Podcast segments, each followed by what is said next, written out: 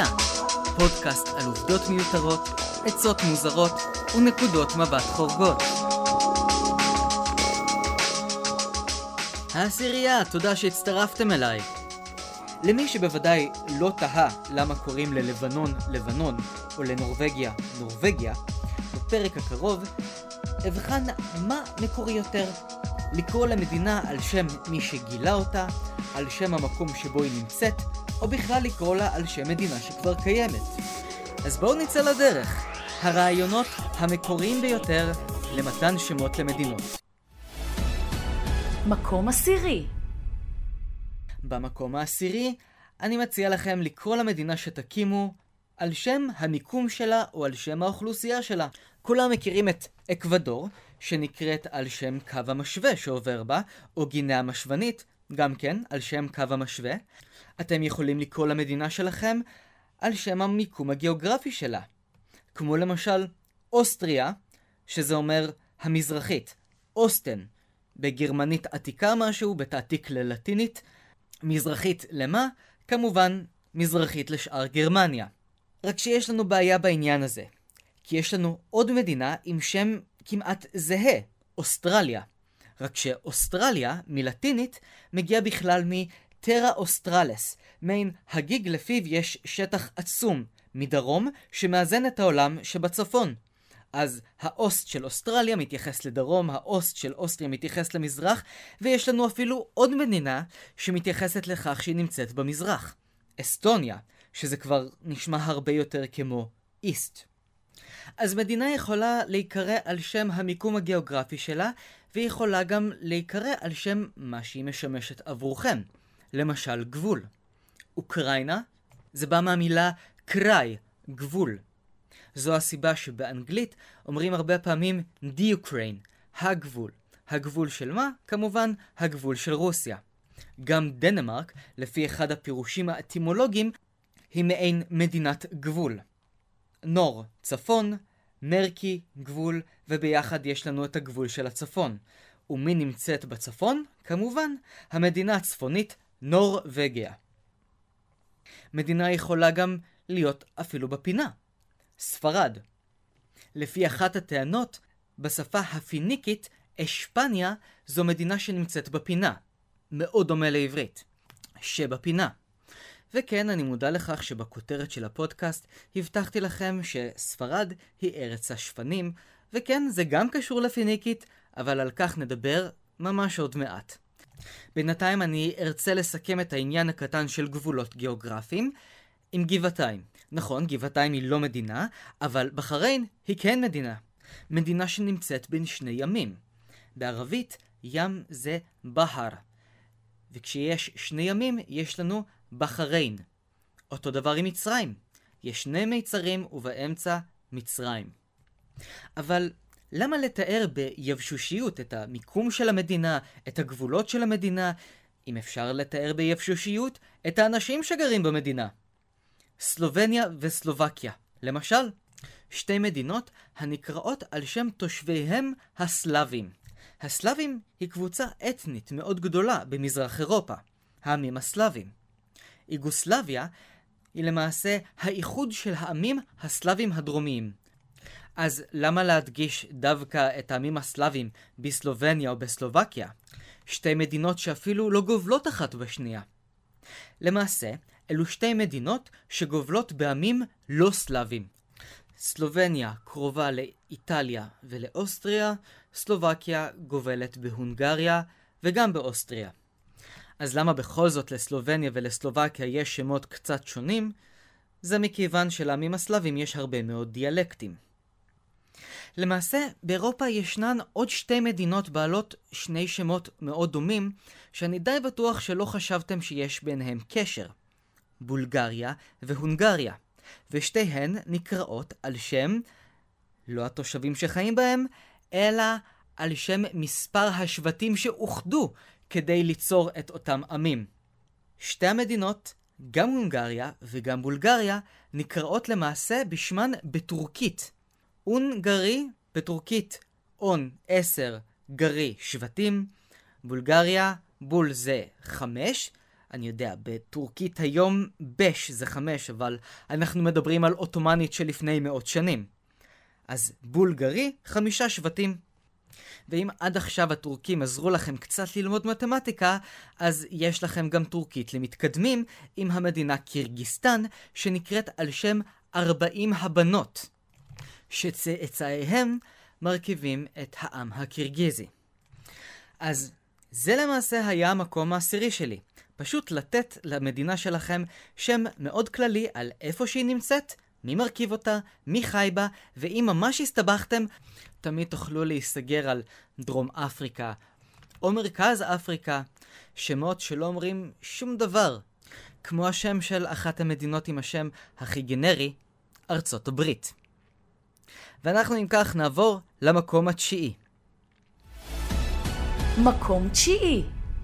במקום התשיעי יש לנו את המדינות שהשם שלהם נותן איזשהו תיאור כללי על הגיאוגרפיה של המדינה או הדמוגרפיה של המדינה. אם אתם כריסטופר קולומבוס, ששט באיים הקריביים, מנסה להטיל עוגן ורואה שהמים מאוד עמוקים, הוא פשוט רושם במפה הונדורס בספרדית מים עמוקים, והרי לכם מדינה בשם הונדורס.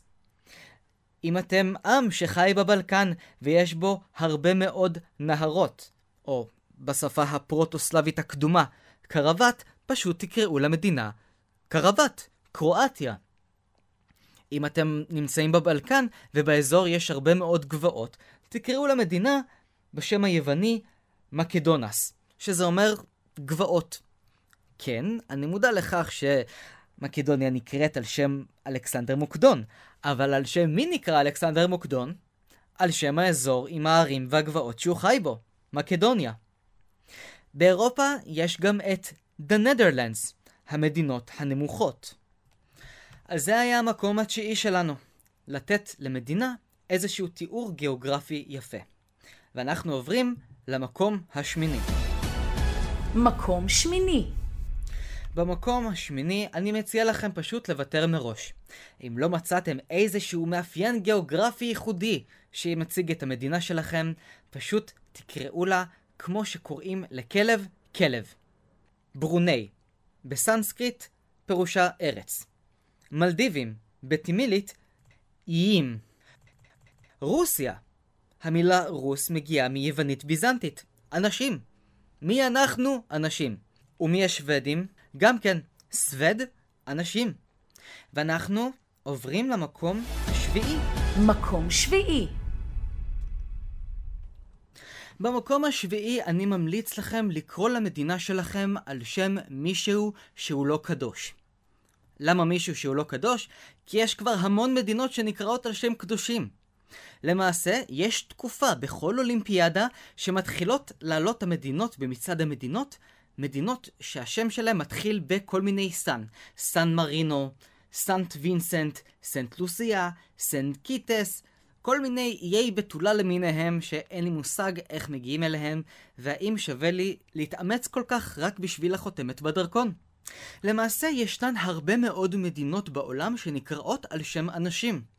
ישראל לדוגמה, אנחנו נקראים על שם יעקב, שהייתה לו פדיחה, והוא קצת הלך מכות עם מישהו שהוא לא היה אמור ללכת איתו מכות, ועד היום אנחנו כולנו נושאים בגאון את התזכורת. מדינות אחרות בעולם נקראות בעיקר על שם כל מיני מלכים ומגלי ארצות. קולומביה שנקראת על שם קולומבוס. מאוריציוס שנקראת על שם הנסיך מוריס דה אורנג'. בוליביה נקראת על שם סימון בוליבר. אבל, היי hey, היי, hey, אני לא מקריא לכם סתם רשימה מוויקיפדיה. אני אפילו מוכן ללכת עוד אחורה ולבדוק מה המשמעות של השם בוליבר שעל שמו נקראת בוליביה. אז בוליבר הגיע מאזור בחבל הבסקים שנקרא בולו על שם תחנת הרוח, ואיבר עמק, וביחד עמק תחנות הרוח. לעתים מדינות נקראות על שם איזשהו מנהיג שבנקודה מסוימת בהיסטוריה אמרו סטופ, עכשיו העם ייקרא על שמו. הזכרנו את הונגריה. ההונגרים בשפתם נקראים מדיארים. למה?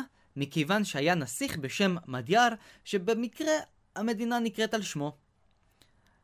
להונגרים יש קצת יותר מזל, מכיוון שהנסיך הקודם ששלט על איפה שהיום נמצאת הונגריה, נקרא ערפד. ואנחנו פספסנו הזדמנות לקרוא למדינה ארץ הערפדים.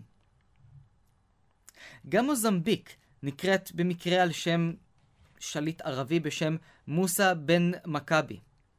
סין נקראת על שם קיסר אחד שקוראים לו צ'ין. הוא לא עשה שום דבר מיוחד, פשוט היה במקום הנכון ובזמן הנכון כדי שהמדינה תיקרא על שמו. לדעתי, האדם המעניין ביותר שמדינה נקראת על שמו הוא ז'אן מורו דה סאשל. אדם שהיה שר האוצר למלך לואי החמישה עשר בצרפת, אדם שהיה חבר כבוד של האקדמיה הצרפתית למדעים. אדם שדאג לתשואות, לרווחים, ובאחת ההזדמנויות כשהוא נכנס לבנק, הוא רצה לבדוק מה עושות כל מיני מניות, והחליט להשקיע באיזה אי נידח שהערך שלו יעלה תוך כמה שנים. האי שלמעשה היה שרשרת איים, נקרא היום איי סיישל. מקום יפה ואקזוטי שנקרא על שם אדם שעסק בלחתום על מסמכים מרבית חייו. מדינות יכולות גם להיקרא לא רק על שם בני אדם, אלא גם על שם אלים. בורמה נקראת על שם האל ברמה. תוניס נקראת על שם אלת הירח והפריון במיתולוגיה הפיניקית, וליוון יש למעשה שני שמות, הראשון גרקוס, אנגלית, צרפתית, Greece, la Grèce. גרקוס היה הבן של פנדורה השנייה, כן, הייתה מישהי כזו, ושל זאוס. יוון נקראת בשפתם של היוונים הלס, על שם הבן הבכור של דאוקליון ופירה. לפי האגדה, דאוקליון ופירה היו הניצולים היחידים ממבול שהמטיר זאוס על בני האדם במטרה להשמיד את הגזע האנושי. אני כבר מרגיש כאן תביעה על זכויות יוצרים. בכל מקרה, הלנוס נחשב כאבי הגזע ההלני. ומי הם בני הגזע ההלני? האנשים הלבנים. זאת מכיוון שהלס ביוונית עתיקה זה בהיר. לסיום, החלק על המדינות שנקראות על שם בני אדם או אלים, ישנה גם מדינה אחת שנקראת על שם חיית מחמד, מולדובה. הסיפור מספר על מייסד האומה, דרגוס, שיצא לצוד שברים באחו. אחד השברים נפל לנהר, והכלבה, מולדה, רדפה אחרי אותו שור, הצילה אותו וטבעה בעצמה. ועל כן, מולדובה נקראת על שם הכלבה האהובה, מולדה, ואותו שור עד היום מופיע בדגל של מולדובה. ואנחנו נתקדם הלאה. מקום שישי. במקום השישי אני ממליץ לכם לקרוא למדינה על שם מקום אחר שכבר קיים. אם אתם למשל הולנדים, שרוצים לכבוש את הודו, אבל הודו כבר תפוסה, אז תכבשו שרשרת איים די רחוקה משם, ותקראו לה איי הודו. אינדונזיה. אינדו מהודו ונזיה, כמו מיקרונזיה או פולינזיה. ההולנדים דרך אגב היו אלופי העולם בלכבוש מדינות ואז לעזוב אותם. הם קראו לאוסטרליה ניו הולנד. הם קראו לניו יורק ניו אמסטרדם. אבל יש מדינה אחת שבכל זאת שומרת על איזשהו שם הולנדי שאף אחד כבר לא זוכר, ניו זילנד. זילנד זה מחוז בהולנד. גם קובה נקראת על שם עיר שנמצאת בפורטוגל, וונצואלה נקראת על שם ונציה. ואנחנו עוברים למקום החמישי. מקום חמישי. במקום החמישי אני מציע לכם להתפרע עם הדמיון ולקרוא למדינה לפי איך שהחלטתם שהיא נראית לכם. מונטנגרו, ההר השחור. יש בה הר מאוד גדול, לחלק מהאנשים שצפו בו הוא נראה שחור למדי. לבנון נקראת בשמה מכיוון שמרחוק הרי הלבנון נראים לבנים בגלל השלג. הערים של סיירה לאונה נראו למגלי הארצות הפורטוגזי פדר דה סינטרה כמו ראשים של אריות, ולכן הוא כינה את המדינה בפורטוגזית הארץ עם הראשים של האריות. גם גבון קיבלה את שמה בגלל דמיון פרוע. בפורטוגזית גבור זה מעין גלימה, והפורטוגזים הראשונים שהגיעו למקום חשבו ששפך הנהר נראה כמו גלימה. שתי מדינות נוספות באפריקה קיבלו שמות יווניים בגלל צבעים, אנשים ואיך שדברים נראו. אריתריאה במעין מישמע של יוונית זה ארץ הים האדום. ואתיופיה... טוב, במקרה הזה אני לא יכול להיות פוליטיקלי קורקט. ביוונית, אופו זה פנים, ואתיו זה שרוף. ואנחנו עוברים למקום הרביעי. מקום רביעי. במקום הרביעי אני ממליץ לכם לחשוב כמו פרסומאי. תנו למדינה שלכם שם שהוא מותג. גואטמלה. בשפתם המקומית, ארץ הנשרים. לא מאוד מקורי מכיוון שאלבניה נקראת בשפת האלבנים שקיפטר, באלבנית ארץ הנשרים, וגם קוסובו הסמוכה לאלבניה, לא ארץ הנשרים, אבל ארץ השחרורים. אם אנחנו בענייני שמות של בעלי חיים, יש לנו את קמרון, שנקראת על שם הקלמרי שבה. ספרד, שנקראת על זה שהיא נמצאת בפינה, דיברנו על זה קודם, אבל עכשיו נבין איך לעזאזל ספרד קשורה לשפנים. אספניה, אשפניה, כן. מטבעות רומים שנמצאו באזור מאז שלטונו של אדריאנוס מראים דמות נשית עם ארנב לרגליה. ההיסטוריון סטרבו כינה את ספרד ארץ הארנבות. אז למה לא קוראים למדינה ארץ הארנבות? זה מכיוון שגם אז, כמו היום, לא ממש מבדילים בין ארנבים לשפנים, ומכיוון שפיניקית הייתה שפה די רווחת של סוחרים שחיו באותה תקופה, התבלבלו וקראו לספרד ארץ השפנים. נכון שעובדה כזו אמורה לגרום לי פשוט לזרוק את המיקרופון ולהגיד אני פורש בשיא, אבל לא, יש לנו עוד רשימה מפוארת של מיתוגים בינלאומיים שנעשו למדינות. יש מי שהלך על עניין מרומז כמו מלטה, שנקראת על שם הדבש המפורסם שבה, או בנגלדש, שנקראת על שם... אתם יושבים? על שם הבנגים, עם החשיש המובחר ביותר שהיה ניתן למצוא באזור. אם כל זה לא עובד לכם, תמיד תוכלו להשתמש בפייק ניוז. כמו למשל עם גרינלנד, שנקראה גרינלנד מכיוון שרצו ליישב אותה, ואף אחד לא היה אומר אי גדול ושומם שאין בו שום דבר חוץ משלג וכמה אסקימוסים שרודפים אחרי פינגווינים. רומניה נקראת על שם העם הרומאי, שיש מי שטוען שהם אבות אבותיהם של הרומנים. מיאנמר, המדינה שנקראת בורמה, שינתה את שמה לשם בורמזי שמשמעותו מיאן חזק ומר מהיר. אז מהיר ועצבני ובורמזי, ואם אנחנו כבר במזרח, יש לנו גם את האי המבורך, סרי לנקה. קוסטה ריקה, החוף העשיר. אבל אתם יודעים מה? אמא שלי לימדה אותי שלפעמים הכי טוב להגיד את האמת.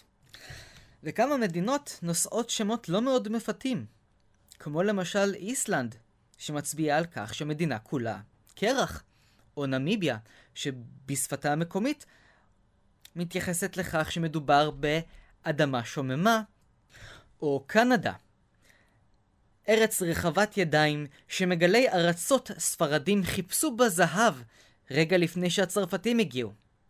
אותם ספרדים חיפשו זהב, לא מצאו, ורשמו במפות בגדול, אקה נאדה. כאן אין שום דבר. אז אם לא מצאנו בקנדה כלום, פשוט נעבור למקום השלישי. מקום שלישי. במקום השלישי, אני מציע לכם לקרוא למדינה שלכם על שם בית או מבנה. כווית למשל, נקראת על שם מבצר קטן שהיה בה. למעשה, קוט בערבית מאוד מזכיר את קאט בעברית. לוקסמבורג, בגרמנית, זה טירה קטנה, ומונקו זה בית בודד, ביוונית, מונו איקוס. ואנחנו עוברים למקום השני. מקום שני. במקום השני, יש לנו מדינה אחת שכמעט נתתי לה את המקום הראשון, בגלל שהשם שלה הוא כל כך מגניב ומקורי, פקיסטן. למה פקיסטן? כי פקיסטן זה למעשה ראשי תיבות של המחוזות שמרכיבים את פקיסטן.